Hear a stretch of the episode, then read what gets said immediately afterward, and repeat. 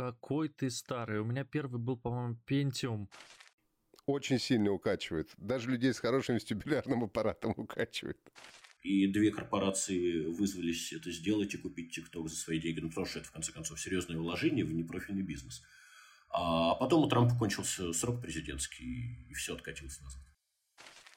Всем привет, это подкаст For Dix, Сергей Кузнецов и Вахтанг Махарадзе. И мы продолжаем э, серию наших обновленных подкастов, гостевых. И сегодня у нас в гостях э, главный редактор портала 3D News Денис Нивников. Денис, привет. Всем привет. Серега, Привет, я здесь, куда же я денусь? Вот хорошо. Сегодня мы хотим поговорить с Денисом, во-первых, о легендарном сайте 3dnews.ru. Я был вообще одним из первых читателей этого сайта, когда он возник очень много лет назад. По-моему, почти четверть века ведь 3D News, да, исполняется, Денис? 23 года, да, мы отпраздновали в 2020 году, и вот 24 года нам исполнится в июле. А, действительно, да, это очень много для технологического сайта действительно мы были одними из первых. В тот момент вообще на самом деле неудивительно, что ты нас читал, а, потому что ну, их было-то два или три сайта.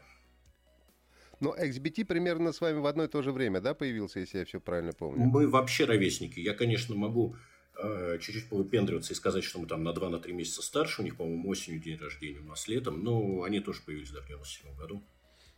Ну вот, вот это были мои два главных технологических сайта четверть века тому назад. Ну, э, хотелось бы поговорить, во-первых, конечно, и о сайте, о, о его, так сказать, жизни и рождении, ну и о тебе, когда и как ты пришел в IT-журналистику.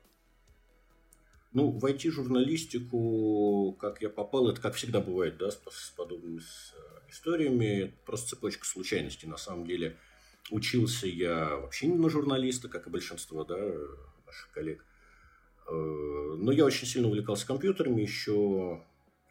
Первое мое знакомство с компьютерами – это Каспаровский компьютерный класс был такой в Москве. Там стояли какие-то жуткие древние Atari, э, которые совершенно сорвали мне крышу. Просто вот там, мне было, по-моему, лет 11, когда я впервые их увидел.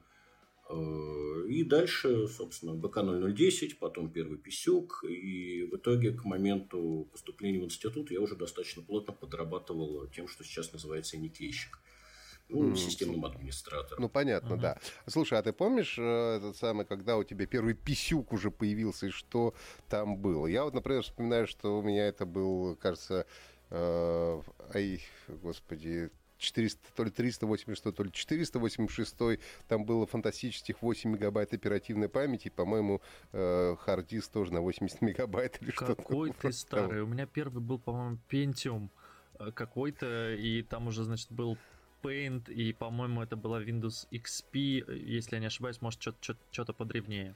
Ой, молодежь, с молодежью не о чем разговаривать. Молодежь, да, вот, вот. Конечно, люди сразу вот по этим э, вещам можно очень быстро понять поколение человека. Мой первый писюк это 386, вот. 4 мегапамяти, 40 да. мегабайт э, жесткий диск. Вот, и это казалось просто супер в тот момент, потому что э, как раз тогда начались модемы. Э, так получилось, что вообще, что такое интернет, мне показали очень рано, когда интернет в Москве был, не знаю, там у двух десятков людей. Просто один из моих знакомых как раз работал в компании Демос, был одним из ее основателей. И угу. он мне, я побывал у него в гостях, он мне показал, вот, смотри, смотри. И я тогда вообще ничего не понял. Ну, то есть, это было что-то вроде ARC, но это еще до ARC, то есть, это просто текстовый чат на экране, черные буквы на белом экране. И масштаб явления я в тот момент просто не понял совершенно, потому что уже был Фидонет, и это было гораздо как-то э, осязаемее и, и объемнее. И потом только, не знаю, года через три, уже вот где-то году в 97-м, тогда я распробовал интернет по-настоящему, когда уже да, и тогда, кстати, я помню, больше людей в нем было. Появился интернет по карточкам. Это была такая очень модная тема, когда ты покупал вот карточки. Это я застал. Карбина Телеком и вот это все, да. Карбин, кстати, был Было, прекрасный да. провайдер, да, в свое время. Но вот одно из главных э, таких заметных преимуществ работы IT-журналистом, вот как раз в тот момент уже в качестве системного администратора я попал в издательский дом СКПресс, который выпускал журнал PC Magazine. И постепенно там трансформировался как раз уже с админа в компьютерного журналиста, IT-журналиста. Вот главное, наверное, в тот момент, ну не главное, одно из главных э, преимуществ работы в IT-журналистике для меня было то, что СК Пресс предоставлял сотрудникам э, доступ в интернет без всяких карточек. У нас был свой, я уже не помню, через какой провайдер, был специальный телефон, на который можно было позвонить. И не unlim, unlimited интернет, представляете, в те времена. Ну, то есть я вообще, кстати, предполагаю, что, наверное, большинство IT-журналистов все-таки вышло в то время из людей, которые просто любили э, компьютеры, хорошо в них на самом деле разбирались. Слушай, да и сейчас, мне кажется, ну, то есть из журналистики очень мало людей, я знаю, кто действительно пришел э, с образованием журналиста. Ну и как э, тернист и долг был твой путь к вершинам, скажем так? Ну, на самом деле он не был особо тернист, э, хотя достаточно долг. Я не могу не упомянуть тут Алексея Юрьевича Батыря, это глава Теслаба PC Magazine, который, собственно, учил меня писать, а, потому что он редактировал мою первую статью, и мне казалось, что, ну вот знаешь, как у студента на экзамене кажется, что преподаватель придирается. Mm-hmm. Потом много лет спустя, став самым редактором, я понял, что нет, просто из некоторых субстанций очень тяжело делать конфетку – а вот дядя Леша Батырь э, там, пару дней непрерывно вот именно этим занимался. Ну, примерно так набивается рука, в том числе и у того, кто редактирует. Я постепенно начал писать все более объемные тексты, а дальше затянуло. Тут уже не мне вам рассказывать, как существует IT-журналистика в России, насколько это прикольно, интересно, какие там замечательные люди работают, общение с компанией. Ну и вообще, в принципе, понятно, да, что для, если сравнивать с началом этого пути, когда ты еще подросток, который просто увлекается компьютерами. Ну, это такая стопроцентная сбыча мечт. Хорошо. Как, в какой момент ты уже попал в 3D News? И ты же, наверное, не сразу... Или ты сразу главным редактором попал? Э, я сразу попал главным редактором, потому что в тот момент уже в Скопрессе я отработал главным редактором достаточно долгое время. Э, главным редактором одного издания, в PC Magazine я был заместителем главного редактора. Э, а потом я решил все это бросить, и на некоторое время я ушел работать в интернет-маркетинг в банк. Мне mm-hmm. казалось, что я очень хочу посмотреть на мир вот с другой стороны, да, потому что мы это все-таки для нас пиар и маркетинг это те другие люди, с которыми мы работаем. Uh, уже в тот момент я понимал, что АСК Прессом занимался только бумажными изданиями, хотя были, естественно, у каждого издания свои сайты, но как всегда это бывает с бумагой, это не очень активно происходило. А, и ну, я решил, что мне интересен интернет, что мне интересен маркетинг, я хочу это все попробовать. На удивление быстро э, через знакомых нашлась вакансия в банке, вот ровно под эти условия. А, и, я не знаю, одно или два собеседования, и я уже работал в банке. Но проработал там очень недолго, меньше года. А, очень мало времени понадобилось, чтобы понять, что это категорически не мое. Но тебе это помогло понять, ну, и как бы прочувствовать взгляд с другой стороны? Однозначно, да, и мне сейчас очень легко работать, в том числе потому, что я очень хорошо представляю, вот как оно с той стороны устроено, какие у людей интересы, какие у них цели, как вообще в принципе функционирует маркетинг э, крупных компаний. Э, потому что очень часто, да, вот наши братья, эти журналисты, имеют даже определенный снобизм, что вот это все, вот то, что делается на той стороне, оно заведомо неправильно, оно нерационально, и мы лучше знаем, как надо. Очень часто там мне приходится давать по рукам нашим авторам 3D Ньюсовским, особенно начинающим, при, при, пришедшим недавно, чтобы не позволять им вот это вот учить больших дядей как надо. Безусловно, а, ну, мы все самые гениальные, но... Ну да, да. Но типа того, не знаю, Apple выпустила новый iPhone, но могли Конечно. бы сделать и получше, да. Вот почему они Конечно. сделали такой? И прислать могли пораньше вообще. Ну, вот это. Слушай, многие, кстати, это я так перескакиваю уже, может быть, на современность. А я слышал, а, что 3D News некоторые обвиняют в том, что вот, сайт, э, конечно, существует уже давно, но почему э, у 3D News такой вот еще не обновленный, что ли, дизайн? Ведь дизайн у нас действительно как-то давно не менялся, это правда? Правда, да. Ну, то есть, э, мы его меняем по чуть-чуть, постоянно. Но если сравнивать с современными сайтами, конечно, да, мы гораздо больше из тех времен, из 90-х, до сих пор по структуре сайта.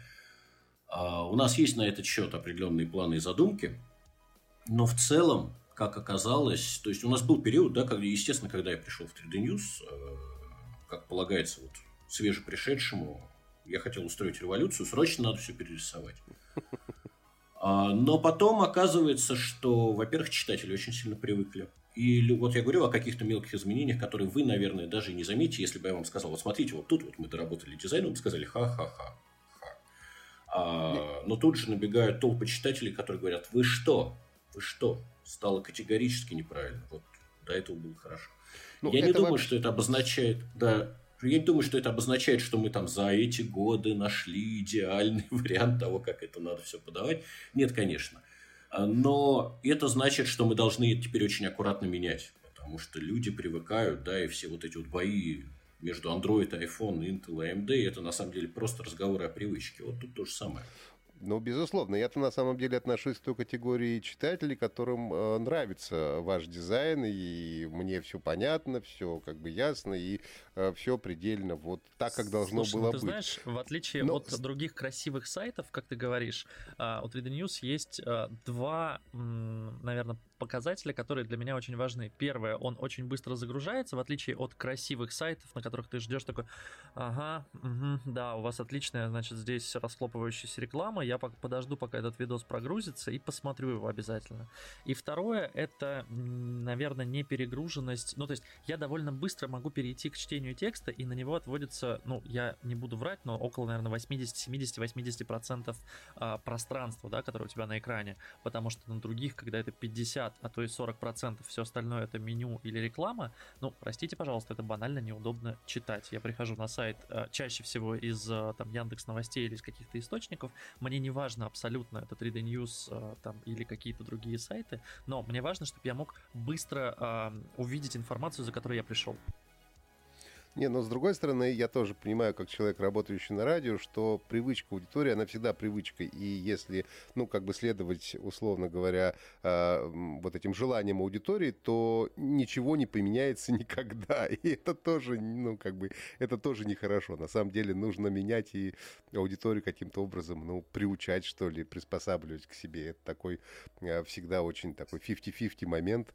Вот, с одной стороны, всем хорошо, удобно и привычно, а с другой стороны, как все-таки изменения всегда, в общем-то, наверное, нужны. Скажи, а, ну, понятно, что ты News всегда а, был э, сайтом о технологиях, но вектор как-то менялся за последние годы? Или вот как вы встали на рельсы, ну, не, пусть не 23 года назад, а, там, может быть, 10, там, 5 лет назад, так вы, в принципе, и как-то вот сохраняете некий формат? А, мы разрастаемся, назову это так. Изначально сайт 3D News, как легко догадаться по названию, был посвящен вообще только графическим акселераторам для игр. Он родился как сайт новостей, а, происходящим в этой индустрии. В тот момент появились первые 3D-чипы, игры с 3D-графикой, и это была просто взрывной динамики индустрии. Вот на этой волне 3D News и появился. Сейчас я формулирую э, интересы нашей аудитории, как, э, точнее, нашу аудиторию, это люди, которые играют в игры и интересуются прежде всего э, играми, но понятно, что любой человек, который играет в игры, это он не сидит в какой-то там, да, комнате с мягкими стенами и только рубится в компьютере PlayStation. А он благодаря этому становится связан вообще с индустрией ИТ, он интересуется компьютерами, процессорами, видеокартами, SSD и, естественно, теперь смартфонами.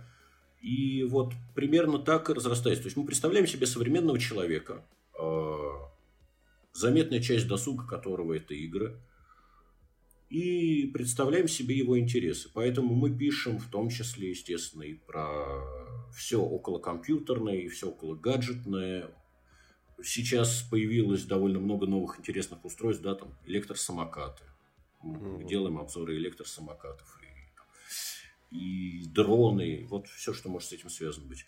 Плюс да, ну, у нас есть... достаточно неплохо развита тема космоса. Хотя понятно, что в реальной жизни обычного человека космос там, не имеет такого представления какого-то практического.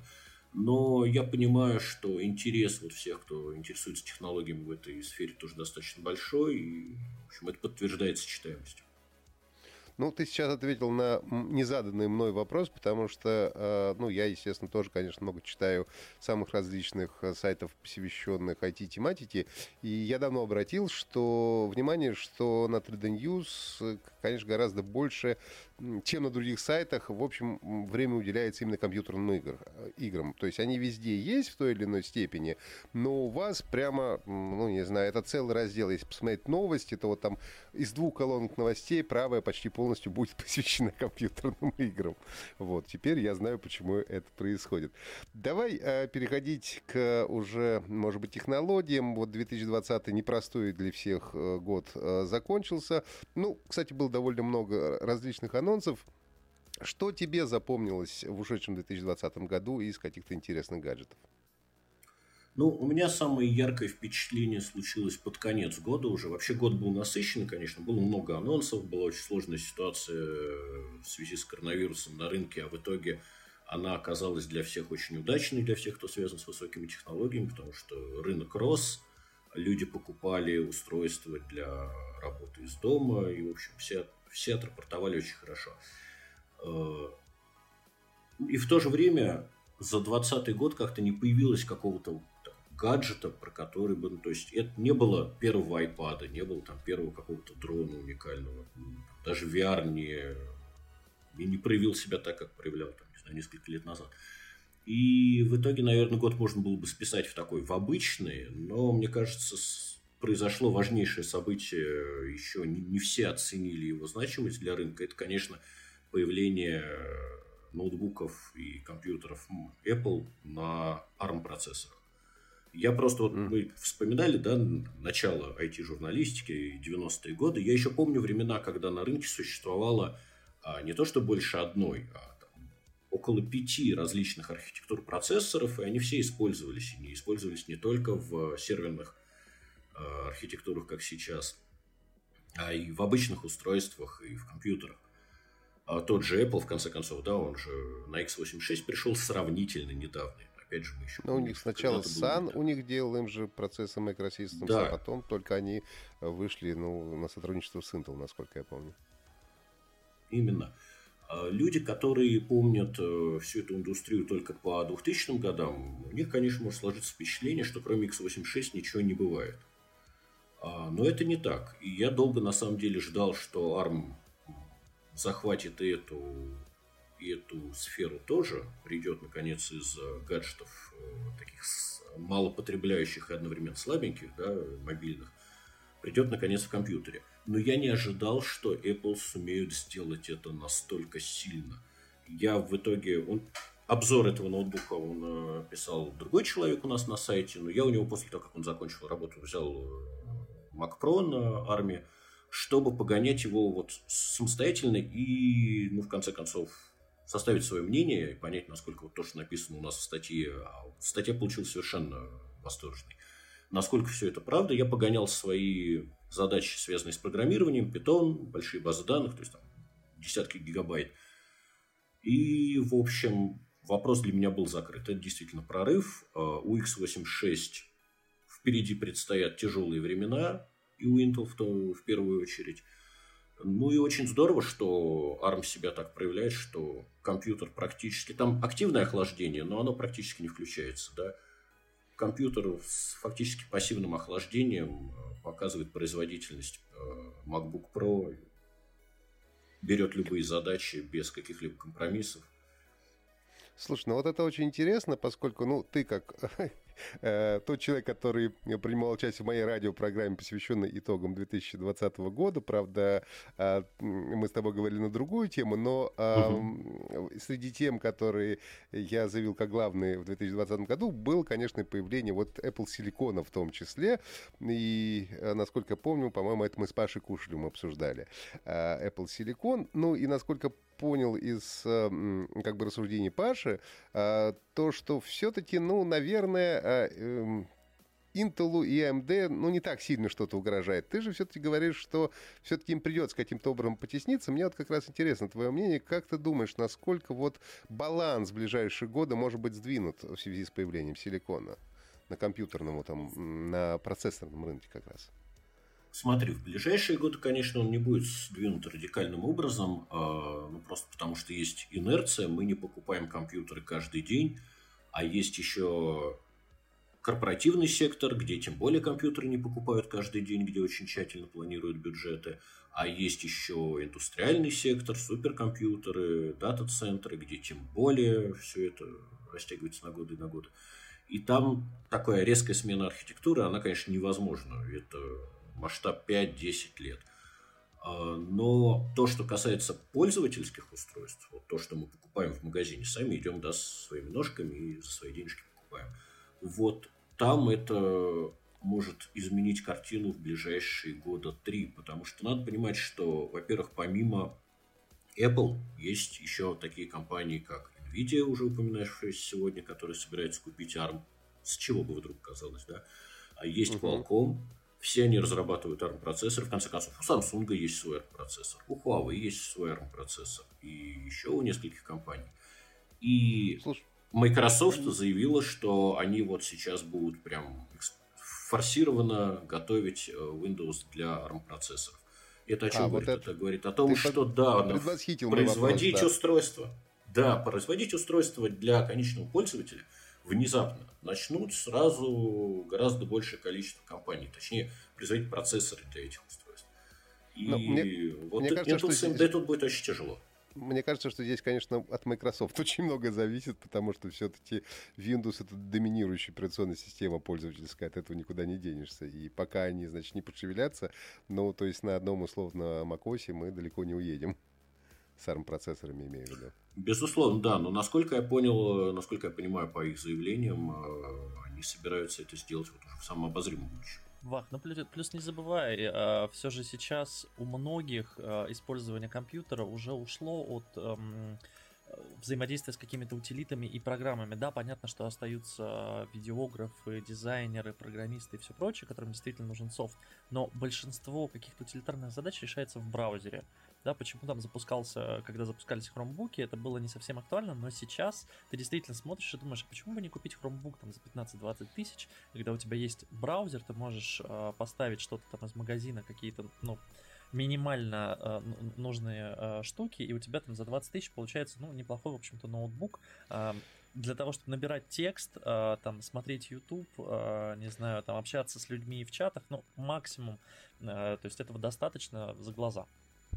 Ты знаешь, я понимаю то, о чем ты говоришь, но я, может быть, в силу своего старперства, которое мы неоднократно уже сегодня упоминали, я все-таки я пробовал э, и планшеты, условно говоря, с э, клавиатурой, да, но не Android, не iOS, не э, Не-не, планшет Chromebook. с клавиатурой это неудобно, ми- я согласен. Меня, ну, это... И Chromebook меня, меня пока с точки зрения оператив, операционной системы, они не дают мне того пользовательского опыта, который вот я, к которому я привык на Windows. И я думаю, что э, так же, как многие читатели, которые которые читают 3D News и хотят, чтобы она выглядела так, как она выглядит. Большинство пользователей также хотят, чтобы у них была Windows, она выглядела и делала все то же Слушай, самое, что делает ну, обычный Windows. У тебя когда-то да. давным-давно а, был телефон а, с, без сенсорного экрана. А, потом у тебя был телефон, на, скорее всего, на Symbian. Потом у тебя, вероятно, был а, Windows Mobile. А потом ты перешел на Android и iOS. И они развиваются с каждым годом настолько, что ты отказываешься от некоторых новых гаджетов. У тебя наверняка уже сейчас нет фотоаппарата, и ты используешь эм, телефон для этого. Нет, он у меня есть, да, но я использую телефон. Ну конечно. вот, да. Ну то есть, и также я думаю, что произойдет и с ноутбуками. Ну то есть, для простых задач э, все может, ну то есть, скажем так, да. на, на MacBook на армии это реально делать вообще абсолютно. Ну, то есть а, привыкание от того, что ты будешь сидеть, а, я не знаю, в Slack не на винде, а на Mac OS, вообще нет разницы, да, то есть Telegram там такой же, а, Chrome там такой же и прочее, прочее, ну, то есть многие софт, он я... одинаковый. Да, но я бы все-таки попросил Дениса нас рассудить. Денис, ты что думаешь по этому поводу? А я очень прав. люблю вообще эти разговоры про то, что не будет ни кино, ни театра, одно только телевидение. Вот почему постоянно пытаются свести к этому. А, но, конечно, так не будет. Театр очень важное искусство он останется. Точно так же останутся компьютеры в том виде, в каком мы его знаем. С клавиатурой, с мышкой или тачпадом, с в основном текстовым принятием информации. Понятно, что есть огромная аудитория, она больше, чем то, что Вахтанг назвал э, а, аудиторией 3D News, которые любят вот такой старый дизайн. Понятно, что сейчас пользовательская база цифровых устройств, она прирастает людьми, скажем так, обычными, да, которым вот не нужно производить контент, которым не нужно редактировать видео, э, которые предпочитают смотреть ютубчик, да, там ходить, э, серфить в интернете. Э, и, в принципе, да, таким людям, по большому счету, даже клавиатура не очень нужна. Но это не значит, что компьютер куда-то денется. Все равно будут какие-то рабочие задачи, которые будут использовать компьютер. Все равно будут люди, которым нужно что-то больше, чем посмотреть видосик. Там, например, свой видосик сделать. А, ну и в конце концов, вот у меня есть трое разновозрастных детей, и средняя дочка 9 лет буквально вот в этом месяце завела свой YouTube-канал, а, сама снимает видео на свежеподаренном ей смартфоне простеньком – и сама это видео монтирует. Э, это я к тому, что преуменьшать сложность задач, которые люди будут решать с помощью цифровых устройств, не стоит. Ну, то есть, э, даже обычные люди все равно будут что-то такое все более и более и более сложное делать, потому что все более и более сложные задачи эти штуки смогут решать. Хорошо, давайте переходим уже к актуальным тогда новостям. Мы выбрали несколько новостей, которых хотим с Денисом сегодня обсудить. И первая новость — это слухи про Apple VR. Насколько я понимаю, уже несколько лет э, были слухи о том, что Apple собирается выпустить свое AR-устройство, ну, то есть устройство, условно, дополненной реальности. Вот, а сейчас появились слухи, что сначала перед AR будет VR. А, как ты к этому относишься и вообще для чего это, в принципе, нужно, если вообще учесть, что, ну, по моему мнению, развитие VR-технологий, оно как-то вот последние годы немножко все-таки забуксовало. Или это не так? И это, безусловно, так. VR э, забуксовал очень заметно, и очень много надежд возлагалось на эти технологии, рисовались всякие фантастические картинки, как мы будем существовать в виртуальной реальности практически непрерывно. И, а потом все это затухло. Продажи у компаний, которые делают гарнитуры, довольно фиговые, и проектов, которые э, делаются под виртуальную реальность, игровых, и тем более неигровых их очень мало, они все специализированные. В общем, больше всего, конечно, мы ждали игры, да, ну, ну, ну Half-Life Felix, пожалуй, единственное яркое событие на этом всем фоне, которое вышло. За несколько лет. Не просто... Это, безусловно, заметная игра, но это первая такая заметная игра за несколько лет. Предыдущая это была, пожалуй, по-моему, Silent Hill на PlayStation выходил. Э, у них есть свой VR, и вот под него они сделали. А, ну, во-первых, это ограниченная аудитория, только те, кто играет на PlayStation. А во-вторых, будем те, честны... кто играет на PlayStation, у кого есть гарнитура, да. Да, а во-вторых, будем честны, игра была. PlayStation VR совершенно чудовищный. Это, наверное, худший да. VR, из которого я вообще видел. Да, Но люди жаловались, во-первых, на то, что очень, очень низкое разрешение экранов у PlayStation VR да. и укачивает. То есть, вот, очень сильно укачивает. Даже людей с хорошим вестибулярным аппаратом укачивает. Вот. Поэтому, ну... Вот.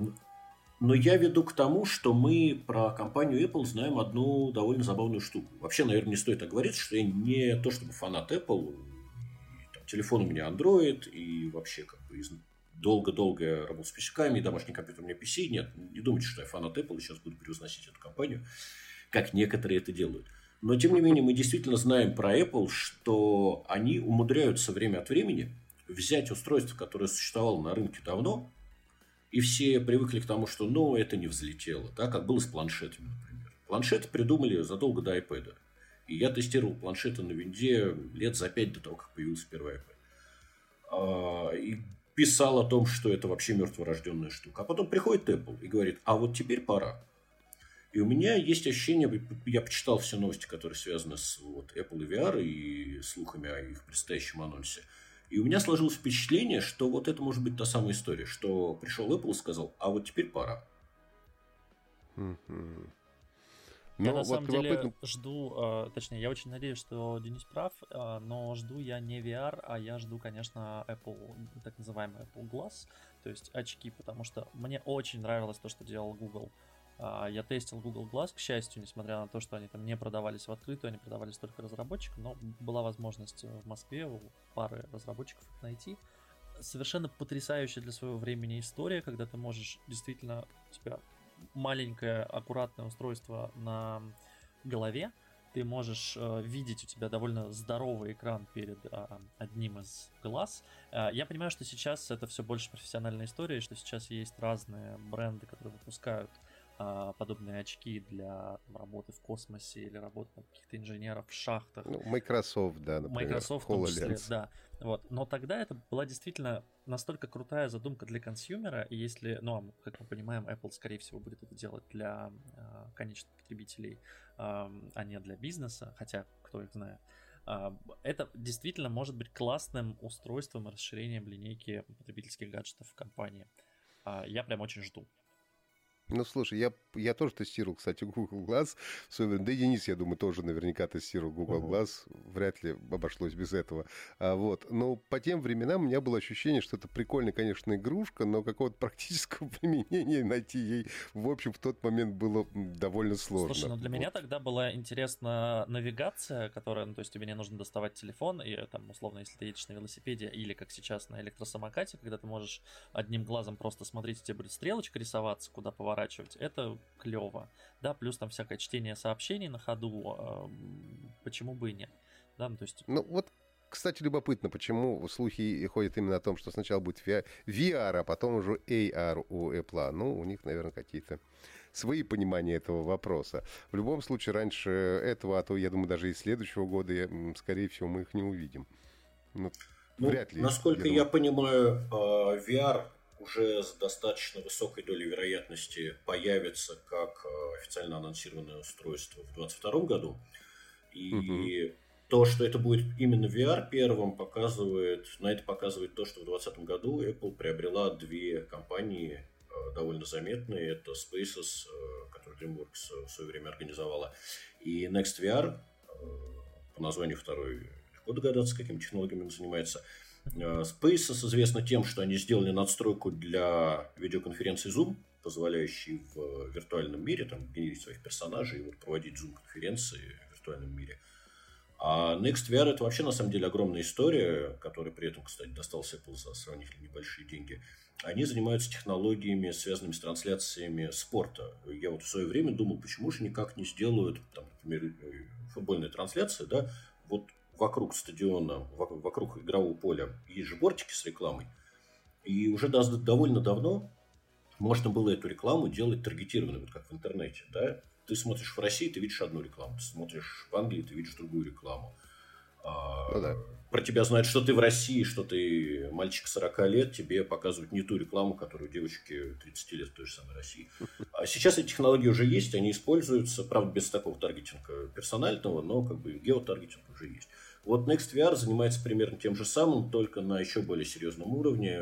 Они занимаются спортивными трансляциями, как я сказал, и трансляциями музыкальных концертов. То есть они предоставляют э, артистам, музыкантам возможность выстраивать какие-то совершенно потрясающие визуальные миры, внутри которых будет проходить собственно, само шоу. Но тогда Apple придется еще и делать свой э, VR э, мне кажется, отдельный. И, ну, и я думаю, что, скорее всего, конечно, они его сделают. Вряд конечно, ли это будет, обязательно. Вряд, вряд ли это будет, знаешь, открытая система для всех желающих. Я думаю, что это будет часть, конечно, их экосистемы в любом случае. Со своими играми, своими какими-то фишками и программами. Дальше у нас Honor V40. Я, кстати, так самое мельком э, э, застал эту новость, как-то она проскочила мимо меня, поскольку презентация прошла в конце недели, а в конце недели уже думаю совсем не о технологиях, а о каких-то других более земных вещах. Но э, интересный факт, что первый смартфон Honor, когда они уже не являются частью компании Huawei, мы же все страдаем ну, я частично, конечно, страдаю от того, что нет э, в Huawei Honor, который я нежно люблю с точки зрения технологий, потому что это прекрасные смартфоны, но все мы страдаем без сервисов Google, кому не удалось их установить отдельными хитрыми танцами с бубнами. А как ты думаешь, Денис, что вот есть какой-то такой знаковый момент вот выпуске этого смартфона или пока еще рано радоваться? Э, рано радоваться. И вообще удивительно, что пытаются сделать этот момент знаковым. Э, потому что, конечно, да, Honor теперь отдельно от Huawei. Я не буду вдаваться в рассуждение на том, насколько это виртуальное отсоединение от материнской компании, реальное или, или все-таки фейковое. Но суть в том, что смартфон не делается за неделю и даже за месяц. А, Honor от Huawei отделилась сравнительно недавно. И отсутствие сервисов Google на этой новой, новой модели а, компании Honor э, говорит прежде всего о том, что она была разработана еще тогда, когда Honor был Huawei. И поэтому они не могли получить лицензию на сервисы Google. Ходят разговоры о том, что не-не, нет, это вот потому, что мы сейчас в Китае его презентовали, а потом будет э, всемирная worldwide презентация, и там уже будет с Google сервисами. Я, честно говоря, сомневаюсь. Я думаю, просто будет через некоторое время другая модель, которая будет уже по-другому сертифицирована. Потому что это чистый формализм. Надо понимать, что в какой-то момент, когда компания Huawei попала под санкции и не могла больше устанавливать сервисы Google на свои телефоны, вышло еще несколько моделей Huawei, на которых Google сервисы были. А, по одной простой причине. Это были предыдущие модели э, подразделения Honor, которые были просто вот немножко перелицованы. Но там есть какой-то нюанс, связанный с номером модели, не названием модели маркетингом, вот, который мы видим на, как покупатель в магазине, а именно с э, номером платформы, которая однозначно идентифицирует телефон. Короче говоря, Honor э, получил лицензию вот на эту платформу, может, мог устанавливать на нее Google сервисы, и это дало возможность Huawei взять телефон дочерней компании, написать на нем Huawei, установить на него Google сервисы, и после уже того, как Huawei попал под санкции, все равно выпустить несколько моделей с Google сервисами. Вот сейчас, мне но... кажется, обратная история. Да, но, но меня немножко ну, не, не то чтобы смутило, а, все-таки, э, если я не ошибаюсь, это чуть ли не первый э, смартфон, ну, такого почти флагманского уровня на стороннем чипсете. То есть он же на MediaTek Dimensity э, вышел. Угу. А раньше все выходили на, соответственно, Huawei Киринах да, а, и мне показалось, так сказать, со стороны, что, может быть, вот, а, а, а, они уже заранее, так сказать, подготовились для того, чтобы их нельзя было упрекнуть в том, что они, значит, на Huawei мощностях делают свои смартфоны. Вот, смотрите, у нас и процессор другой, и вообще мы уже такие совсем не Huawei. Ну, это не совсем так работает. Дело в том, что санкции относительно компании Huawei обозначают, что если какая-то другая компания подчиняется этим санкциям, а, а если она хочет работать с поставщиками из Америки и Европы, она обязана подчиняться этим санкциям, а, то значит с Huawei они работать не должны. Поэтому если бы Honor взял и тут же немедленно сделал на процессорах Huawei смартфон, а значит купил их, да, то есть заплатил какое-то количество долларов за каждый из этих процессов. Это значит, что у них есть отношения с компанией Huawei, они нарушают санкции и, значит, зря Honor отсоединяли. И это просто вот способ, да, показать, что Одер это совсем другое. Не думайте, нет, это, это точно больше не Huawei.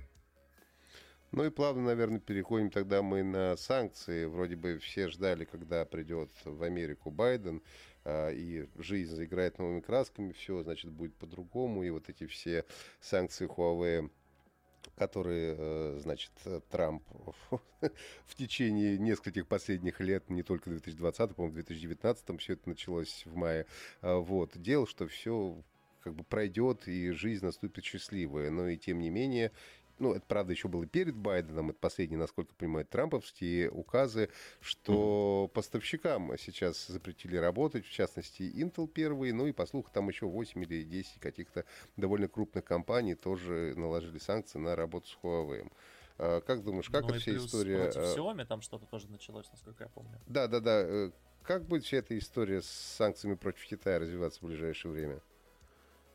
Ох, слушай, предсказаниями заниматься это всегда дело очень неблагодарное. На эмоциональном уровне я, как, как и ты, очень надеюсь, что вот придет Байден и вся эта история, которую действительно начал Трамп, он прям был такой непримиримый борец с, наш, с китайским нашествием, а, что она откатится, что отменят санкции, которые уже введены, не будут вводить новые, ну и вообще торговая война, которая на самом деле вредит, э, и об этом говорится очень много, не только китайцам, она вредит огромному количеству европейских и американских компаний, которые с китайскими компаниями работают, поставляют им технологии, устройства.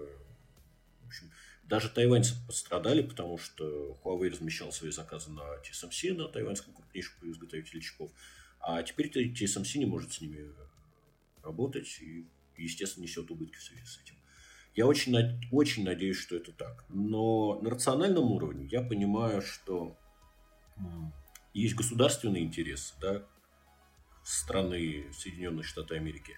И они, скорее всего, ну, то есть не просто Трамп вводил эти санкции не потому, что он такой самодур, рыжий, развеселый, а потому что действительно вот нужно было для защиты своего рынка. И то, что Байден отменял там чуть ли не в первый день своего президентства кучу-кучу-кучу указов э, Трампа, а вот на эту тему как-то даже не высказался, к сожалению, наверное, говорит о том, что ну, не все будет так радужно, что продолжится вот это противостояние. Может быть, оно будет не таким активным, не таким шумным, но прям вот резкого мира, дружбы, жвачка ждать, боюсь, не приходится. Но вот эта история Xiaomi действительно вдруг вот нежданно, негаданно, ну ладно, к Huawei мы уже более-менее привыкли, что Huawei под санкциями, а сейчас вот еще и Xiaomi. А есть ли ну, не знаю, какая-то опасность того, что это и на какие-то другие большие китайские компании начнет распространяться эта зараза? Скорее всего, как раз Xiaomi был достаточно предсказуемый. Ну, ну, легко предположить. Вот смотри, есть компания Huawei, большая китайская компания, изготовитель смартфонов. Кого мы еще так узнаем? Ну, конечно, Xiaomi. И тут как раз неудивительно. Хотя Huawei, конечно, производит не только смартфоны, но и кучу коммуникационного оборудования. И поэтому но, с другой стороны, Xiaomi производит вообще все, мне кажется. Да, тоже верно. Нет, меня больше всего удивил не Xiaomi. Вот как бы с ними я ожидал, я говорю, это было не очень неожиданно. А вот когда по DJI ударили, мы сказали, а вот DJI все. Причем даже не потому, можно было предположить, что там в DJI нашли какую-нибудь закладку, которая позволяет этим хитрым китайцам, миллионам электронных глаз с моторчиками смотреть на мир. Да нифига, DJI э, попали под санкции, потому что они а, внутри Китая предоставляли свои дроны правительству для слежения там за какими-то вот внутренними мятежниками. И за это компания попадает под санкции, и непонятно, как дальше будут их продажи в США, непонятно, что будет с технологиями, потому что, естественно, у них в цепочках производственных огромное количество компаний не из Китая. Вот, вот это меня действительно удивило. Это было неожиданно. Слушай, а есть все-таки какой-то шанс, если все больше и больше китайских компаний начнут попадать под все эти санкции, что в результате, ну, у нас сейчас э, условно есть две больших экосистемы, это Google и, э, соответственно, Пловская экосистема, ну и вот сейчас Huawei пока что в одиночестве города там пытаются делать свою Harmony OS, и как-то начинает его потихоньку продвигать, там ставить на телевизоры, уже даже накатить свои китайские смартфоны. Если дальше будет продолжаться этот раскол, какова вероятность появления какой-то ну, третьей силы условной? Хороший вопрос, на самом деле. Ну, смотри, а, в Китае экосистема вообще своя. Они про эти наши, вот, им, им Google не нужен, э, им Facebook не нужен, у них есть все свое. Если говорить о том, что, например, китайцы построят новую экосистему, ориентированную на западный мир, где их пытаются забанить, а, маловероятно, потому что ну, санкции будут продолжать работать. Любой человек, который захочет что-то купить, представим, что появился китайский Facebook, ориентированный на Америку и Европу. Вот попытался ты в этом Фейсбуке заплатить за рекламу тут же приходит американское правительство, дает тебе по рукам, говорит, ай-яй-яй, они под санкциями, ты не имеешь права переводить им деньги. Если ты им перевел деньги, ты злой, плохой, мы тебя сейчас наказывать будем. А, а значит, построить какую-то вот серьезную экосистему, которая будет питаться деньгами, ориентированную на западный мир, китайцы не могут. Значит, должен строить кто-то другой. Ну, не знаю, вот слабо я себе пока это представляю. Ну, на Бэтмена, судя по всему, одна надежда. Какого-нибудь Походу, да. Или, или на Супермена, да. Ну слушай, да, ведь это, эта история уже была, то там же с ТикТоком тоже были какие-то проблемы. А, они же заставили... Я, кстати, пропустил, чем это решилось, или это еще не решилось, Слушай, я не помню, да? чем это решилось. Я помню историю, что тоже Трамп говорил, что, значит, так, ТикТок китайский, продавайте свою кита... э, ту часть, которая работает в США, продавайте кому-то. И там Oracle и Microsoft, по-моему, а, боролись за то, чтобы купить... Э, да, да. А я помню, чем закончилось. Э, ну, а то есть ровно так и произошло. Ну, китайцы сказали, ну ладно, да, для нас американский рынок так важен, что мы согласны. А потом дальше вот совершенно не в американском, а в российском формате крупные корпорации обязали проявить социальную ответственность. И две корпорации вызвались это сделать и купить TikTok за свои деньги. Ну, потому что это, в конце концов, серьезное вложение в непрофильный бизнес. А потом у Трампа кончился срок президентский, и все откатилось назад. А, ну, то есть да. никто, никто, не покуп, никто не покупает сейчас ТикТок, и, ну, ну, реально, а зачем им это? Но его не забанили. К этому не принуждает. Его не забанили, нет, он продолжает нет, работать. У них, я помню, там была какая-то дичь, а, что сначала они сказали, да, окей, мы купим, значит, э, то, то, то, то подразделение ByteDance, которое находится в США, на что Трамп сказал, что не-не-не, надо весь купить. Ну, типа, нельзя, чтобы да, вообще в Китае да. оставался. Они сказали, ну, а откуда у нас такие-то деньги? Ну, то есть, купить мировой, э, мировую компанию, да, со всеми подразделениями, ну, сорян, мы как бы Oracle, там, а не Apple, не Amazon. Вот, да, это интересно, что кончился кончился срок. Ну и снова давайте, у нас еще одна есть новость про Apple. Все мы э, живем да, в условиях нового мира и пандемии, и те, кто пользуется новыми айфонами, конечно, э, давно ощутили эту боль, и я в том числе, что Face ID в маске просто не работает. И мы помним, что Apple отказалась от Touch ID в пользу Face ID, поскольку это более безопасный способ э, аутентификации и так далее, так далее. Ну и сейчас в связи с тем, что боль чувствуют довольно многие люди.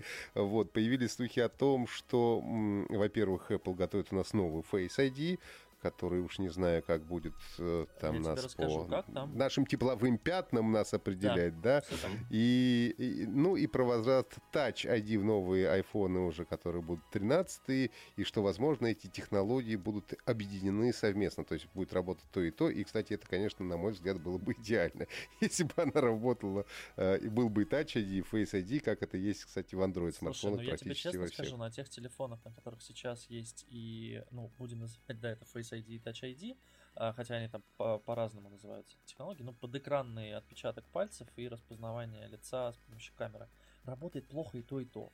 То есть э, подэкранный э, вообще ни у кого не видел нормального, наверное, ну, может быть, пару смартфонов я могу назвать, у которых это действительно там за 0,2 секунды срабатывает, ты действительно прикладываешь палец и все хорошо на морозе, на улице тоже это все работает крайне плохо. Последнее, что хорошо работало, это Touch ID в каком-то восьмом а, айфоне. Вот там было прекрасно, действительно прислонил, у тебя все разблокировалось и поехало.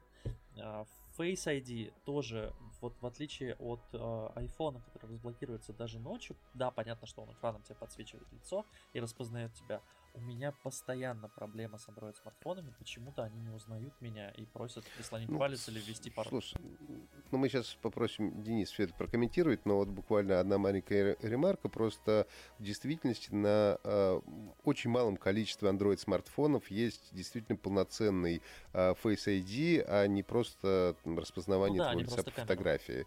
Вот, э, в 90% это просто камера, а вот полноценно работающая система есть, по-моему, у Huawei, там, ну еще в паре смартфонов, по-моему. И там это работает в целом нормально, насколько понимаю. Что думаешь, Денис? Ой, да я, наверное, сейчас выскажусь как обычный человек, а не как IT-эксперт, потому что, на мой взгляд, Face ID это неудобно. Разблокировка по отпечатку пальца э, гораздо удобнее. Ты все равно берешь телефон в руки, и если э, изготовитель немножко подумал, проектируя и расположил датчик там, где тебе удобно оказаться пальцем, когда ты берешь телефон, то, ну, ты лично я, например, иногда просто не осознаю, что вот я разблокировал телефон. Я взял его в руки, а, приложил палец, он у меня уже заработал. А с Face ID, ну, примерно так же, да, но тебе все равно нужно сделать дополнительное движение, чтобы смахнуть да, экран и перейти в рабочий. То есть, все равно ты, в принципе, касаешься устройства для того, чтобы начать с ним взаимодействовать.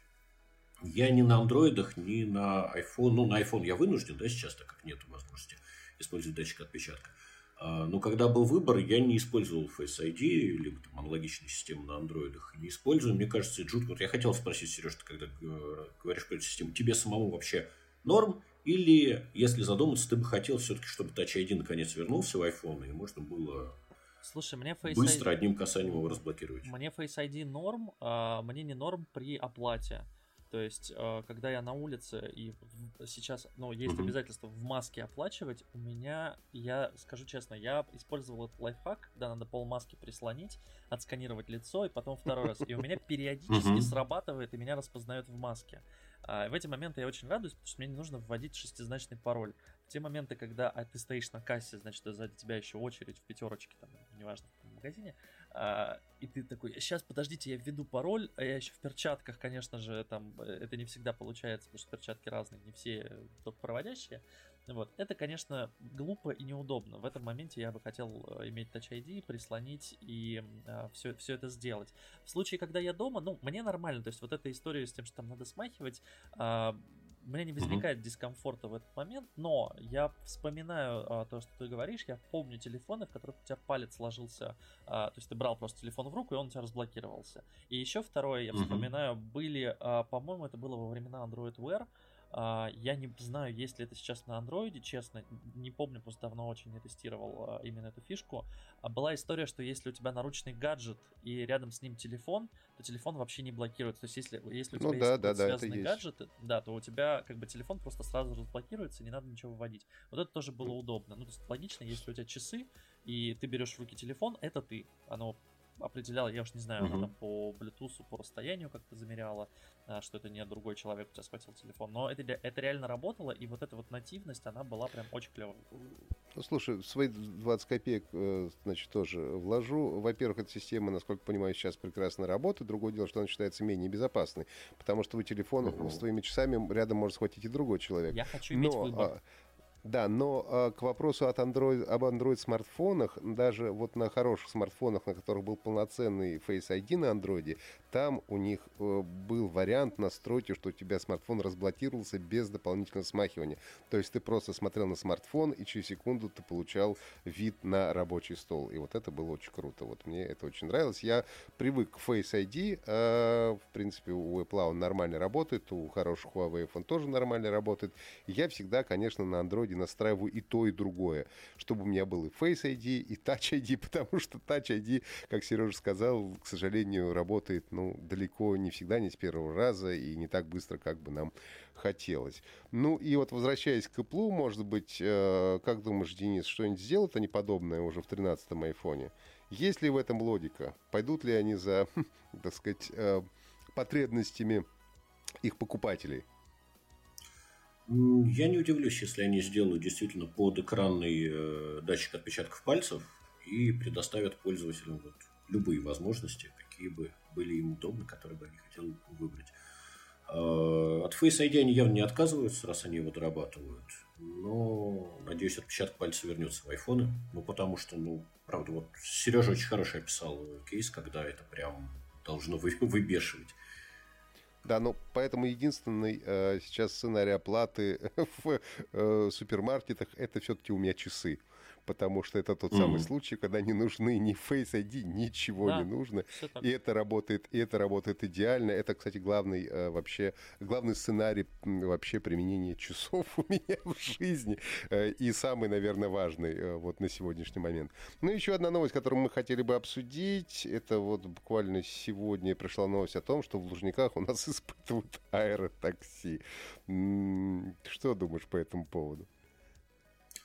Э, я, на самом деле, у меня очень много на этот счет э, мыслей. Это очень интересная история, потому что мы все ждем, да, вот у нас появились автопилотируемые автомобили, мы привыкли в Москве, во всяком случае, к каршерингу, и мы, конечно, мечтаем, что каршеринг э, в виде автопилотируемого автомобиля будет приезжать к нам сам. Это... ну, Нет, серьезно, это, это бы радикально поменяло рынок, и личные автомобили, я боюсь, на этом закончились бы совсем. Люди перестали покупать личный автомобиль, потому что сейчас с каршерингом только одна проблема. Тебе нужно понадеяться, что кто-то захочет приехать и оставить машину там, где тебе удобно ее забрать. И, а, например, я живу в ближнем Подмосковье, а, у меня тут 3 километра домкат, но реально утром, когда все уезжают на работу, найти каршеринг невозможно. Хотя вечером все его сюда возвращают. Маленький лайфхак он остается человек, это... который жил раньше в Подмосковье, да. бронирует чуть заранее. Прям встал сразу. Ну, разумеется, да. Не-не-не, ты знаешь, ты понимаешь, у меня тут 25-этажные дома, микрорайоны с 25-этажных mm. домов, и нас таких умных тут тысячи. Естественно, когда каршеринг в Москве начался, я просыпался, как обычно, по будильнику, а, там лениво умывался, потом бронировал машину, чтобы минимально платить за ее простой. Потом я просыпался и сразу бронировал машину. Потом я ставил будильник на полчаса раньше, чтобы проснуться, забронировать машину, проспать еще полчаса. А, сейчас, э, ну, я не знаю, это, наверное, часов в 5 утра надо проснуться, чтобы что-то успеть тут перехватить. А вот я если бы машины умели, умели бы ездить сами, да, они, в принципе, уже умеют, осталось не так долго, то они бы возвращались они вот отвезли людей, многие же доезжают до метро, не едут в Москвы, доезжают ну, до метро, оставляют каршеринг там. Ну, и ну, это да, бы решало. Да. А Но, почему кстати... я все это говорю в контексте аэротакси? А, аэротакси автопилотируемое сделать гораздо проще, чем автопилотируемый автомобиль. А, автопилотируемые автомобили в России появятся еще не скоро, потому что у нас лютые проблемы с разметкой, с Сегодня разъезжался единообразием дорожной сети. Да, это, это угу. нереально. Ну, то есть, я вообще не понимаю, как... Это нереально. Это, это, это будет все очень сложно. А, казалось бы, аэротакси гораздо более сложная штука, она там летает с большой скоростью, она технически должна быть идеальна, чтобы не было страшных и жутких аварий. Но с точки зрения технологии автопилотирования, аэротакси это ну, просто детский конструктор. Очень легко сделать, потому что насыщенность э, инфраструктуры в Пятом океане, да, там знаков, дорог и других объектов движущихся, она гораздо ниже.